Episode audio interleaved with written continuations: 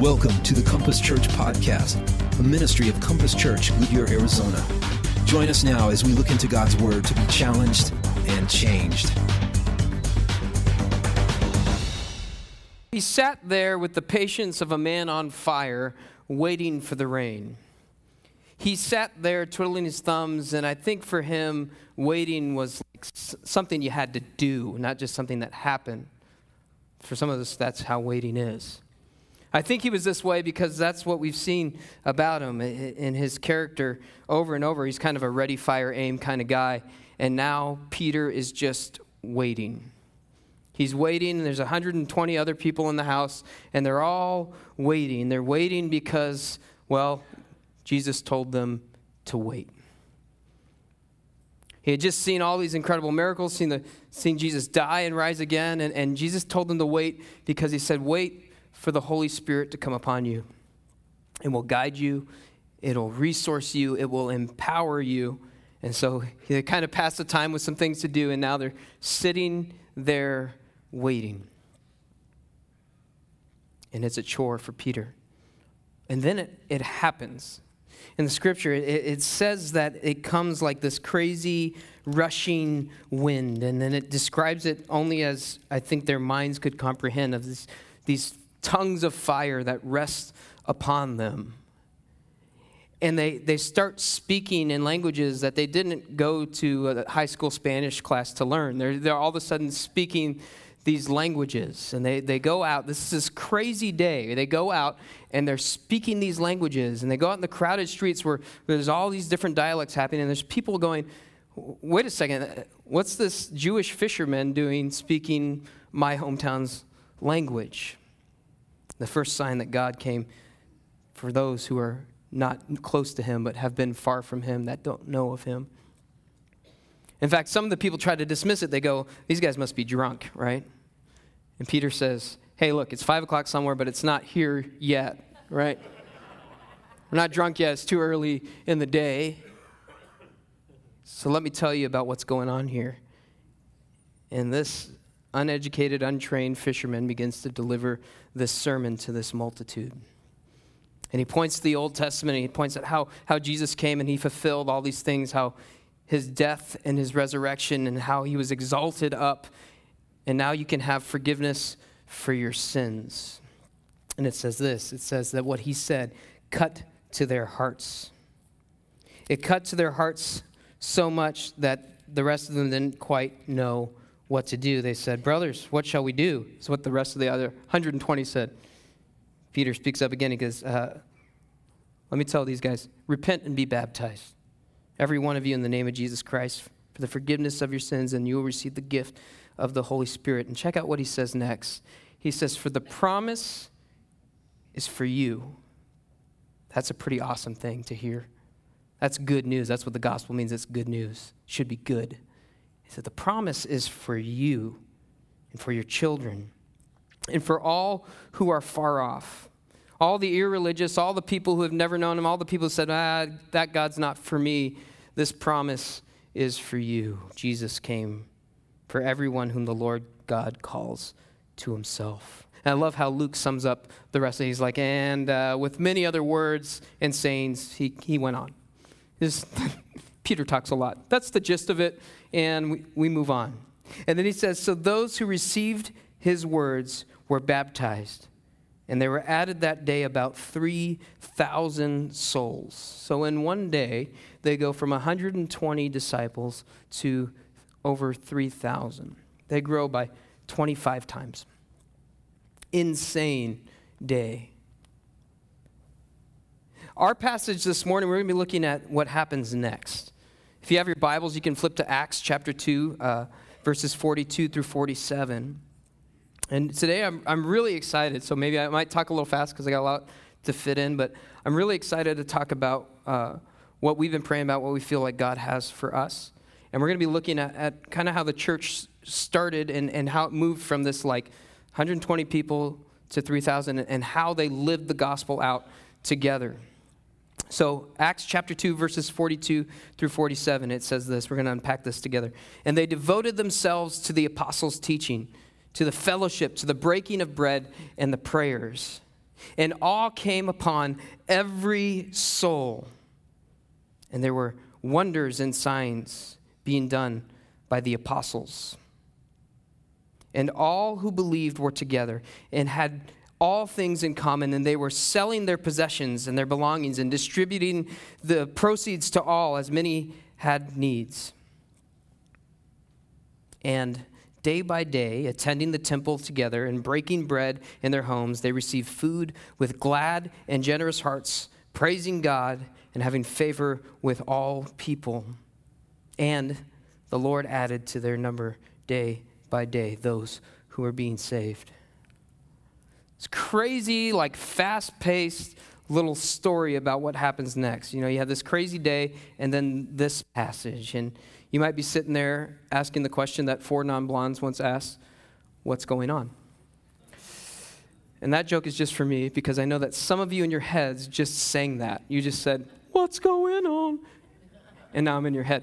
So, what is going on in this passage? We're going to pick it apart, but before we do, I want to look at three really important things to note about this passage. The first one is this this is a story of response to the gospel, it's a narrative.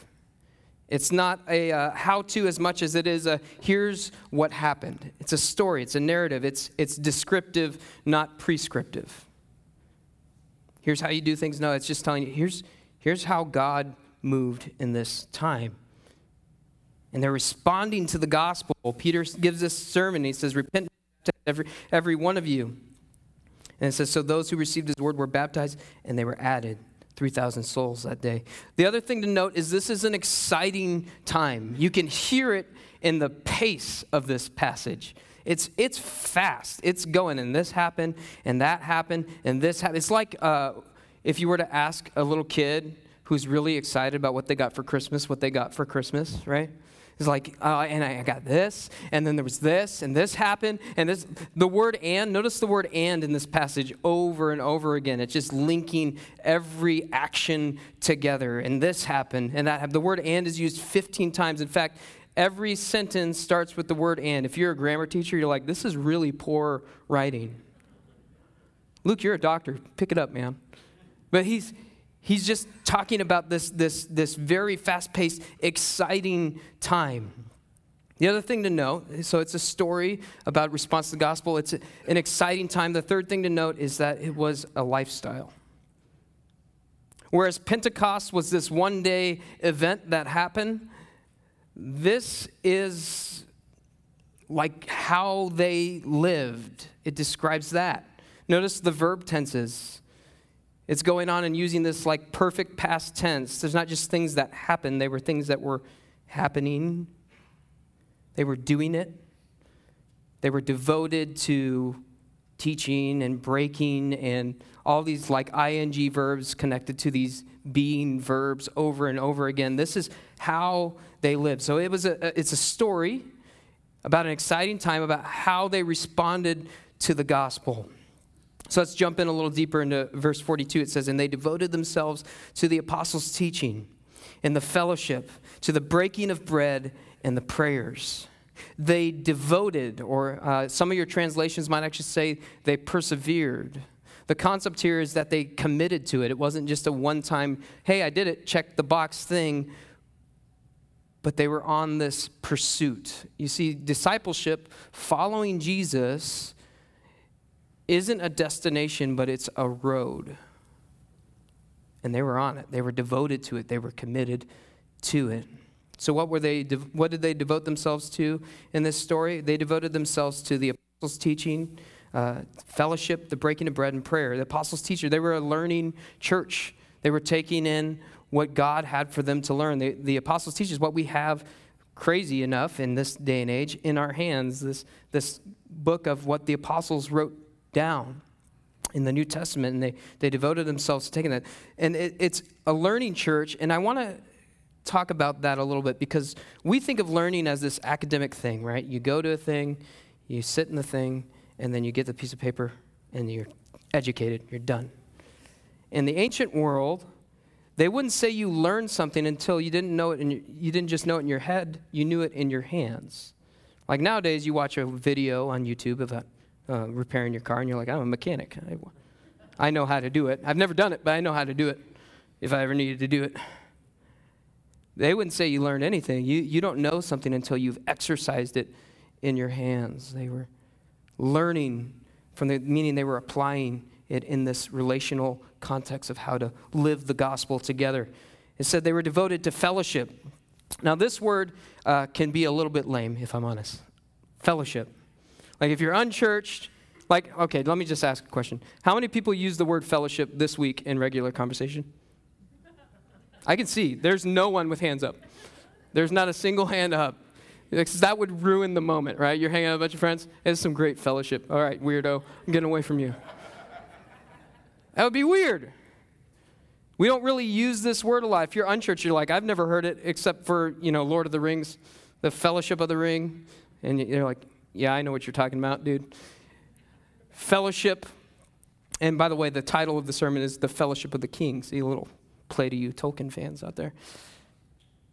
If you're like me and you grew up in the church, it's kind of this stale, musty word that was kind of used, but you don't really use kind of thing. But it's actually a really awesome word. And I mean that in the true sense of awesome, what fellowship means. It's this camaraderie. Um, like in Lord of the Rings, here's a bunch of different people going, hey, we have to band together, take care of each other because we've got a mission of the utmost importance. It's a band of brothers and sisters on a mission of the utmost importance. That's what a real fellowship is, and they were devoted to that. They were so on mission for what God had told them to do hey, go and make disciples that they banded together and they were devoted to one another in this type of uh, communitas. We, we talk about this word communitas versus community. Community is based on geography. Who lives around me? Communitas is a word you probably never heard because it sounds made up, but it's a real word where it's about a, a characteristic of a group of people that they experience liminality, risk, and mission together. You ever talk to somebody who served in the military, they'll say, Oh, those people are closer than brothers and sisters. Why? Because they were on mission together. They received fire together. They had to have each other's backs. And this is the kind of thing that we're talking about here. They were devoted to the breaking of bread, meaning what? Meaning they ate together. They shared meals together, they, meaning they lived life together. See, food uh, back in the ancient world was a very intimate thing. It meant a lot to have somebody over for dinner. It wasn't just something you kind of did or you went out. Or food's kind of a weird thing nowadays. It's like it's so readily available. It wasn't readily available. They couldn't just go to Burger King. Like, you know, there's Burger King everywhere now. It's like the Burger Kingdom is popping up but back in those days, it wasn't so readily available. So you shared your food, you're sharing life. Like, this is my sustenance, I'm sharing with you. And so it's, it's, it's deep connection. They're devoted to, to being together and living life together. They were devoted to prayer. This was a, a discipline that they devoted themselves to, meaning there's, there's regularity to it. They, they committed to it, they pursued God in this way prayer wasn't just a cool idea or something you did when things were going bad. It was what they devoted themselves to this, this constant prayer and putting things before God. That's important. Do you believe that? That prayer is important. I, I was rocked by a quote uh, earlier last year. It said, Prayer is not our, our last line of defense, but it is our first line of offense. That's important to know. And these people believed that. They devoted themselves to prayer. Verse 43, it says, And awe came upon every soul, and many wonders and signs were being done through the apostles. There was this element of awe and marveling. The word awe or awesome is, again, one of those words that, that maybe we overuse, like we use it to describe tacos or whatever, you know. Awesome, dude. If we go to the top shelf, but there was a sense in this, this moment, this exciting time, they were looking around and they were in awe of what God was doing. Let me ask you, when was the last time you were in awe of what God was doing in your life or what He is currently doing in your life? Because I, I hate to break it to you, He's moving. He's working. He's working miracles that you, you didn't even pray for And the Spirit is interceding with, with words that there's no words for, with grumblings. And God's on the move. He's working all things for the good of those who love Him. That's really profound if you know the word good. It's not just what you want, it's what you need. It's what's good. And God's working those miracles, and they, they could see it. It was they, they, they were aware of it. They were looking for it, and they were seeing, man, God lined up that thing and this thing, and look at that. Not just the healing of, of this and that, these incredible signs and wonders, but just being in awe. We, we just sang a song, This is Amazing Grace. Man, it was cool to hear you sing that. Second service knows how to sing. This is amazing grace. Do you believe that His grace is so amazing that you can't help but sing? Streams of mercy never ceasing. They call for what? Songs of kind of okay praise, mediocre, passive praise, pra- praise out of obligation. No, loudest praise, the praise that you can't help but shout it out. And they were in awe of what God was doing.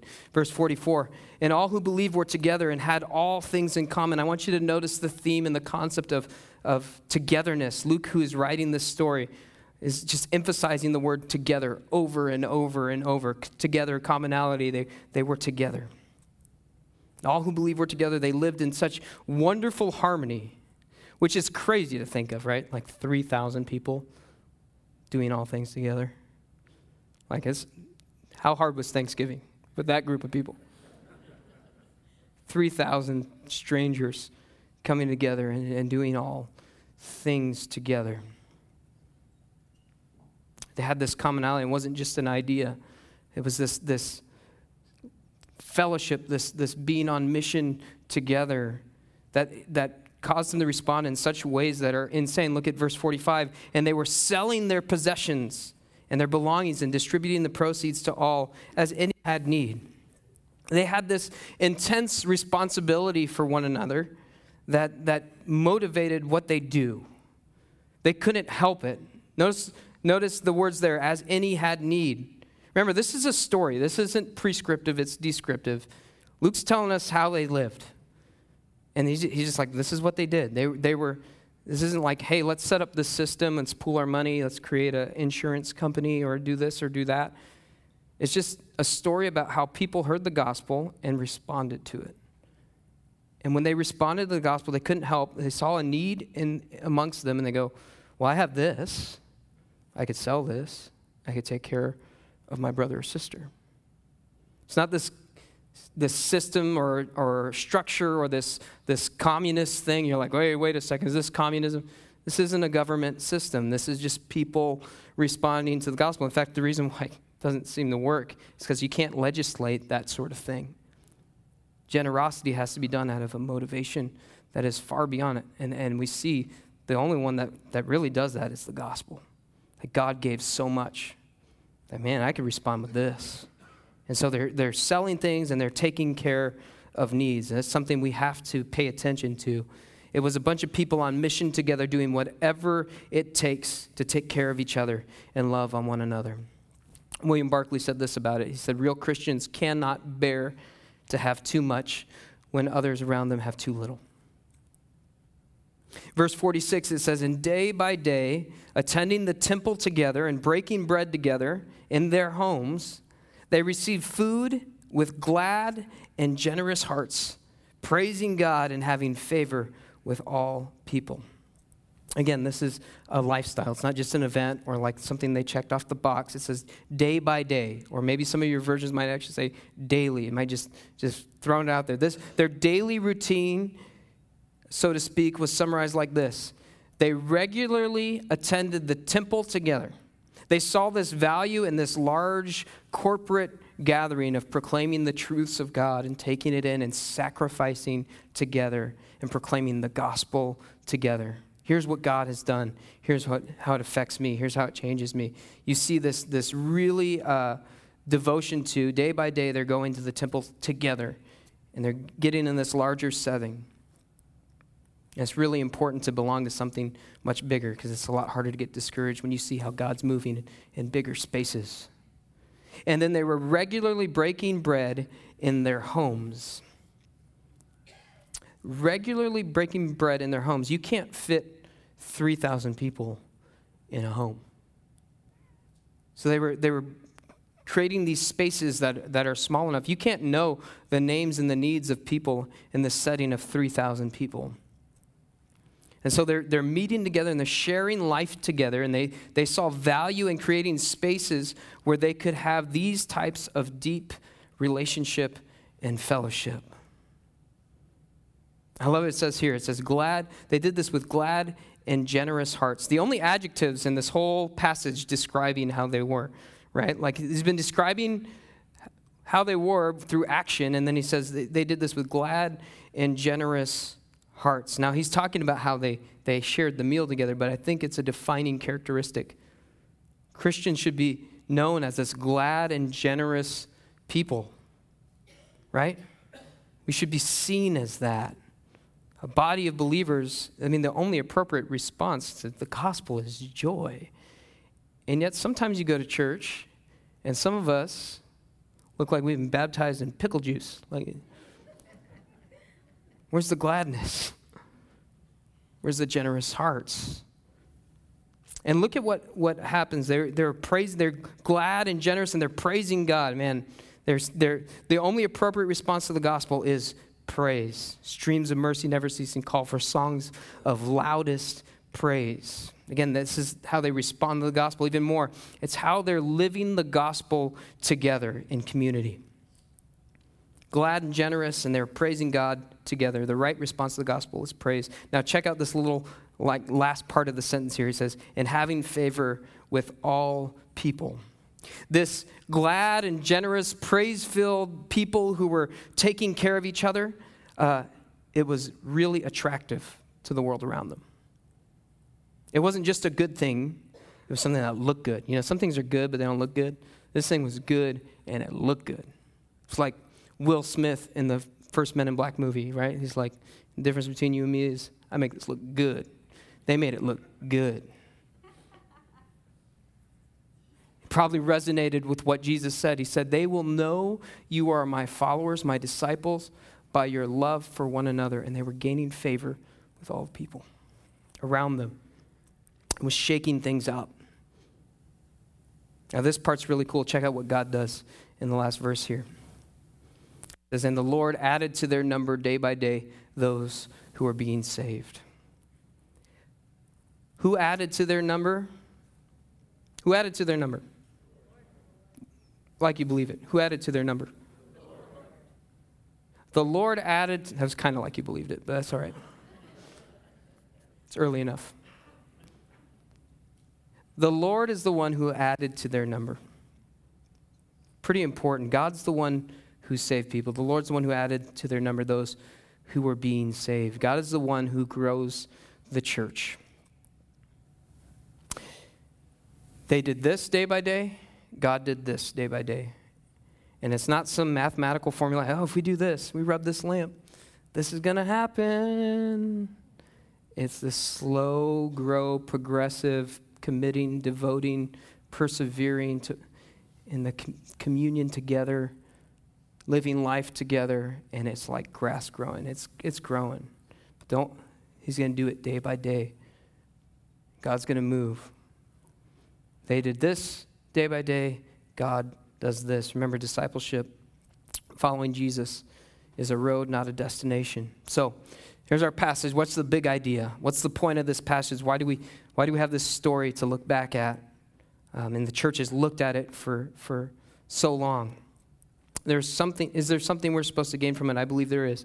There is a togetherness and a fellowship that cannot be ignored in this passage. Now remember, this is a story, this is a narrative. It's not meant to be a how to. In fact, if you look for a how to do church in the Bible, there's not, I was looking for that book. Like, what are the songs we sing? What should the order of service look? We don't, we don't have it. What we have is different examples of how church was done. What we have is some stories, and there's some characteristics to grab.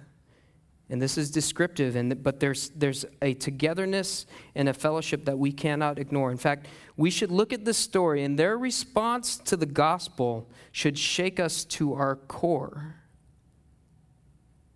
and challenge us and say, Do we look like that? Do I look like that? If they were writing down our story today, they say, Hey, this is a story, it's an exciting story about how a bunch of people responded to the gospel? And they use a bunch of ands to link all the stuff that God was doing. So the big idea is this we live the gospel together because God's mission is to be carried out in fellowship. We live the gospel together in relationships. It's not about learning something and going and hiding and, and going, oh, this is really important to me. No, we live it in, in togetherness and fellowship and community. In fact, the whole New Testament, there's the Gospels, what Jesus did, the gospel. And then there's Acts, here's how the church kind of got going, the mission of, of God. And then it's a bunch of letters just telling them, hey, here's how you guys interact together. here's, be of the same mind, be patient, be honest with one another, be devoted to one another. Just over and over again. Here's what the gospel is, here's how it should play out in your fellowship and in your community together. So the big idea is we live the gospel together, not just because that's our strategy, but because God's mission is meant to be carried out in fellowship, meant to be carried out with brothers and sisters who band together and look out for each other's needs and speak up, that love one another. So, the application, I've got two of them. They're really simple. I'm going to move through them kind of quick so we can jump to some fun stuff. We want to talk to you about uh, some vision things. But the, the first one is this get in a fellowship. If you're not in a, in a fellowship, and I'll, I'll define that a little bit, I want you to get in one. Some of you might be going, I'm, I'm in fellowship. Okay, let me ask you this Who knows the struggles in your heart? Who knows the things that keep you up at night? Who wakes up in the middle of the night and prays for you? Who knows your name and your needs? If you don't got somebody like that, I don't think you got fellowship. You know, well, I, I, I come here once a month on Sundays. I got fellowship. I think the corporate gathering is super important. Man, it was awesome to hear you guys sing together. Church happens in communitas and living the gospel out in the week. You are the church. We don't go to church, we have to be the church. And if you're coming here and going, I got fellowship on Sunday mornings, I hate to break it to you. You have, I mean, it's deeper. You got God's word, and we're singing together and all those things. But you don't have any more fellowship than you do with the people that you go see a movie at Estrella Falls with. You go to an event, you buy a ticket, you're sitting in chairs next to people, and then you go home and you live your life.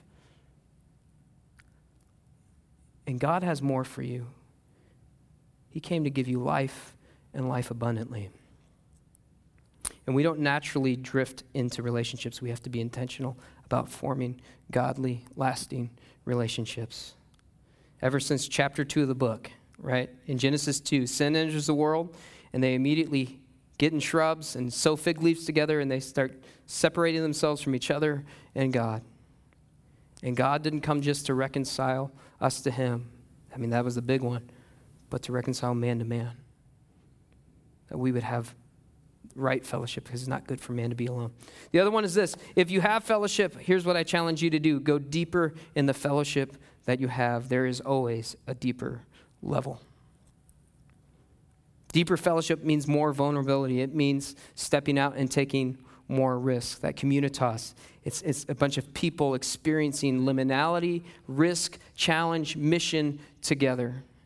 So if you're just meeting with a group of people and you kind of know each other, but you don't really know each other, I want you to ask the question how, what would it take to create more intimacy?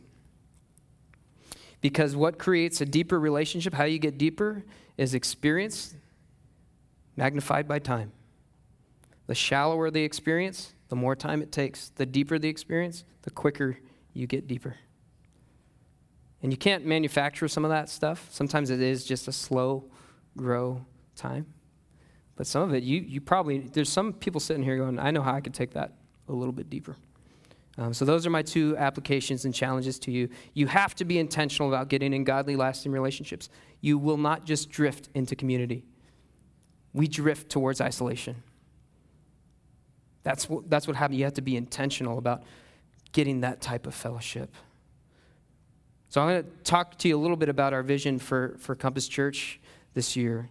And I'm really excited about it. I'm really excited about it, um, not because it's my clever scheme, because it's not.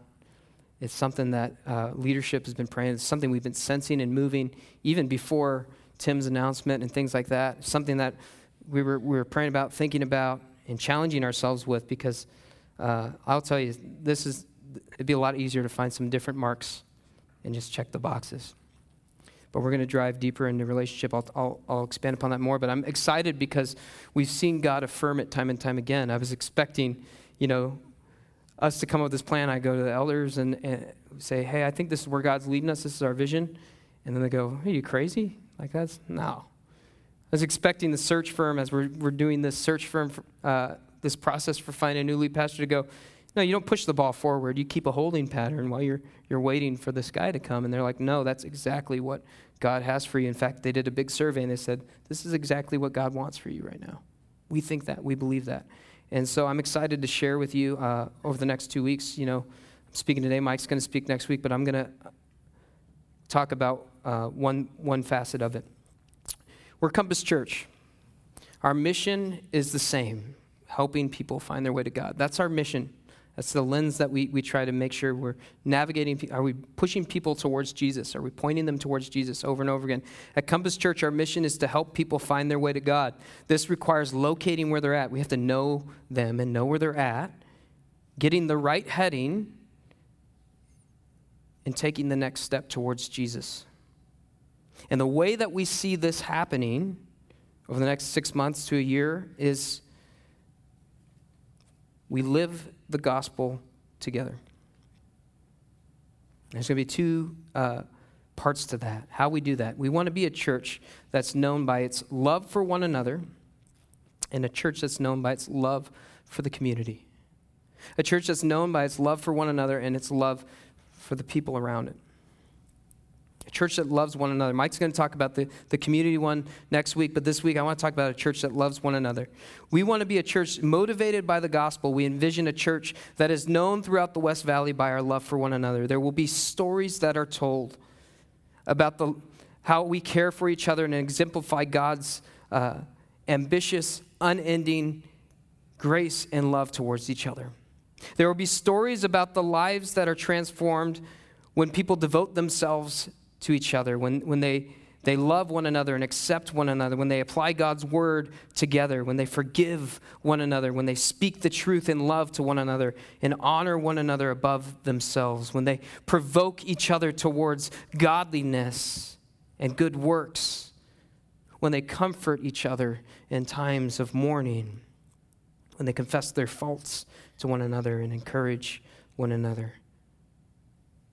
And again and again and again and again, they pray for one another, constantly lifting each other up and interceding. Our strategy to do this is through connection groups. Uh, we've been saying for a few years that we're a church of connection groups, not a church with connection groups. And that's been mostly true. We're going to drive really hard and try to create an environment where your name and your need can be known. That's what connection groups are for.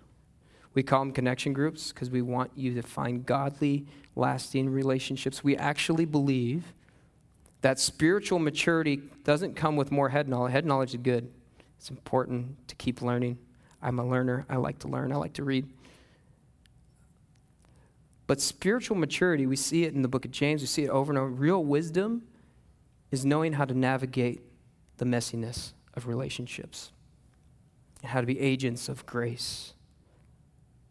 We believe that so much that it's so vital and it's good for you and it's godly that I'm willing, we're willing to say some crazy things this morning. Say things like, hey, if you are like, man, I, I think it sounds great, but I don't have time for that. It's hard enough for me to get here. we'll say, hey, if you have to choose between coming here on Sunday and going to your group, hey, this is super important, but if you have to choose, go to, the, go to your group. Listen to the message online, but we think it's so important for you to have godly, lasting relationships. We'd rather you go to your group and exercise those things out. We believe it so much, you're sitting here and going, wow, I don't know, we got to find a babysitter. Babysitters are expensive. I get it, they're expensive. But I'll tell you what, take it out of your tithe. We'd rather you go to groups. We believe it so much that even though we have a need for people to serve and volunteer, our volunteer leads and staff are willing to say, hey, if you have to choose between uh, being in, in fellowship and connecting and being in a group or, or in serving for, with us, be in the group. We believe it that much. You know, we need, we need your help. We believe it so much that we will do those things over and over again, whatever the barrier is. Um, we strategize our groups just to that aim. We, we've spent a lot of time, and we're going to continue to tweak and spend time going, how can we make these groups better so that people have authentic, godly, lasting relationships? And I've been meeting with all the leaders, and there's some amazing stories of spiritual maturity, people coming to faith all the way up to where they're going, hey, this thing doesn't look right in your life, and the person's thankful for that. Like, thank you for telling me that. That's an awesome thing to see real needs being met, prayers being prayed, people visiting hospitals, people mourning with people, people doing life together. We believe it so much because we believe that's where discipleship can happen. We believe that's where marriages and families can be strengthened, where needs are being answered and prayers are being lifted up. So here's our crazy uh, God sized goal that I'm going to put in front of you. Um, and it, we've studied a lot of the numbers. Most churches don't have this, but we're going we're going to try to aim for 80% of our adults attending connection groups. That's our goal. Our goal is to get 80% of our adult attendance not signed up for, but attending groups. And this isn't about hitting a number, but it's about keeping score to focus how we play, what we do so much that we're asking the question every staff meeting how does that affect groups? Because we believe that this aspect of discipleship and growth is that significant and that important. So here's my challenges to you. The big idea is we live the gospel out together because the mission of God is to be done in fellowship. People who have your back. The application is if you're not in fellowship, get in fellowship. If you're like, I don't even know how to do that, um, we have connection group signups starting next week. And we've tried to think of everything. If you have a question, we'll be willing to answer it. We, we make connection groups start and stop because we think it takes time to get that type of deep relationship, and it takes trials. You might start in a group and go, oh man, when does this group end? Because I don't really click with these people, and am I supposed to be here till Jesus comes back? Or we get it. We're brothers and sisters, but we don't all fit together, right? And we believe there's a place for you. It might take a few tries, and that's okay. We'll even train our leaders to say, hey, four weeks. Try it out for four weeks. We won't harass you. It's okay. And some people like, I just can't do that. I don't want to, I don't want to feel bad telling them I'm not going to be there anymore.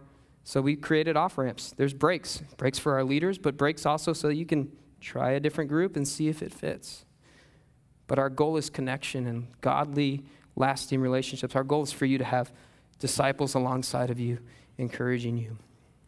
I'm going to pray for us right now. God, I thank you so much for your grace. And I pray for those in the room right now that maybe they just came here for the first time and they're like that crowd that's hearing the gospel for the first time that Jesus actually came to forgive them.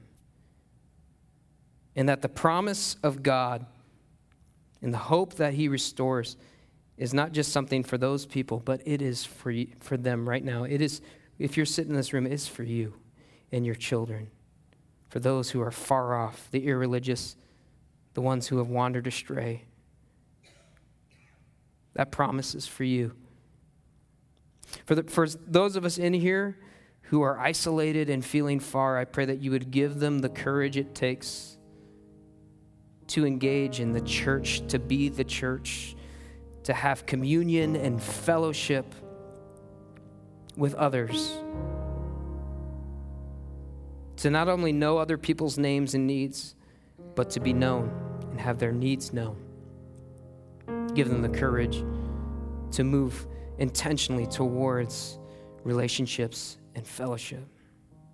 For those of us sitting in the room and we're just challenging our hearts, God, I want to look like that. I want to look like a people who just are so responsive to the work that you have done that I can't help but pour out onto other people and, and to, to live in such tight knit, loving community. You are our hope. You are the God who saves. We give you all the glory. It's in Jesus' name that we pray. Amen. Thanks for joining us today. Why not ask God to change your life so you can go and change your world for Him? To find out more about our church online, go to www.compasschurch.info, and we'll see you next time.